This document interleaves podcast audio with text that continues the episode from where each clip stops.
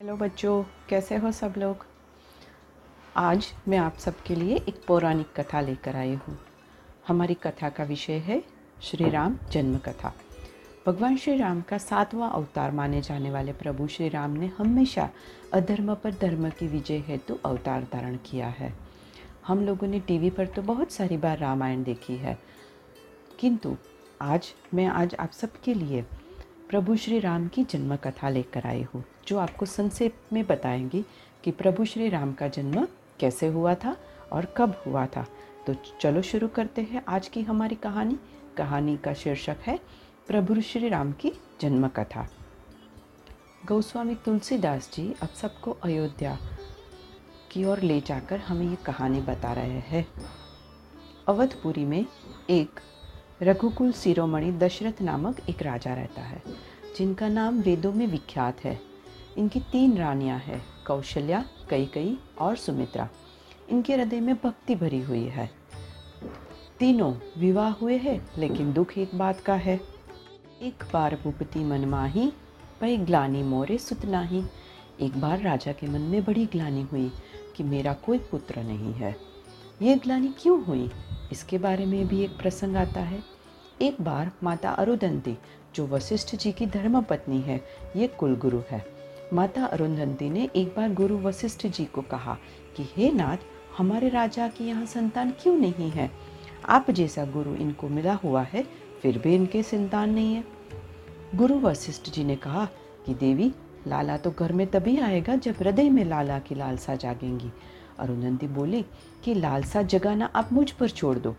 माता अरुधंती ने गोदी में एक बालक लिया, अपने पुत्र को लिया और वो राजमहल में आई।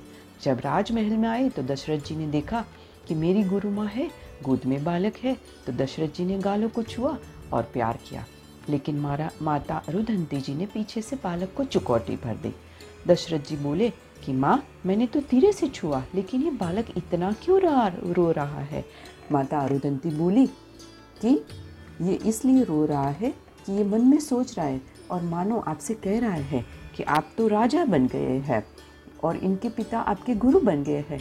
लेकिन ये बालक कह रहा है कि आपको संतान नहीं है तो ये बालक किसका गुरु बनेगा? आपकी गद्दी तो सुनी रह जाएगी और परंपरा टूट जाएगी, इसलिए ये रो रहा है।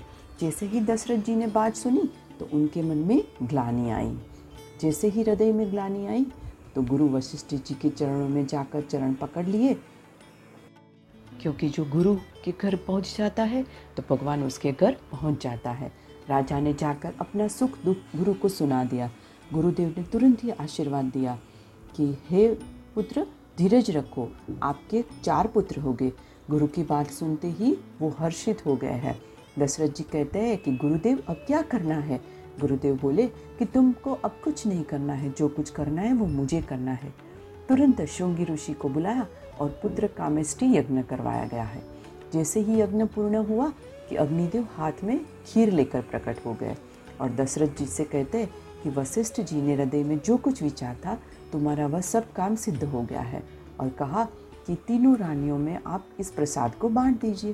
तीनों रानियों को बुलाया गया और उस प्रसाद का बीच में से हिस्सा किया गया था। आधा हिस्सा पूरा महारानी कौशल्या को दे दिया, अब बाकी बचे आधे दो किस्से हो गए? उसमें से एक हिस्सा को, कोई, कई कई माता को मिला और अब जो दूसरा दो हिस्से बचे उसको दो हिस्से करके कौशल्या को दे दिया गया। और कौशल्या जी ने अपने हाथ से सुमित्रा जी को दिया, जिससे लक्ष्मण जी प्रकट हुए। और एक हिस्सा कई कई जी को दे दिया और उस कई कई ने सुमित्रा को खिलाया, जिससे शत्रुघ्न प्रकट हुए। इस प्रकार सभी रानियाँ गर्भवती हुई। जिस दिन से भगवान गर्भ में आए, चारों ओर मानो जैसे सुखी और संपत्ति छा गई।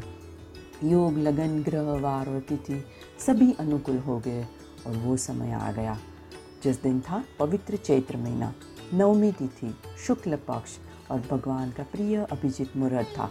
दोपहर का समय था, न बहुत सर्दी थी, न बहुत गर्मी थी। वह पवित्र समय सब लोगों को शांति देने वाला था। शीतल, मंद और सुगंधित वायु चल रही थी। सभी देवता भगवान की स्तुति करके अपने अपने लोकों में पधारे हैं और उसी समय अवधपुरी के दिव्य भवन में, दिव्य कक्ष में भगवान श्री राम का जन्म हुआ। तो यही है बच्चों श्री राम की जन्म की कहानी। तो बोलिए श्री राम भगवान की जय। तो यही है राम की जन्म कहानी। और कहानियाँ जानने के लिए आप लगेदार सुनते रहे स्टोरी टेल्स तब तक के लिए good bye good night and do take care of yourself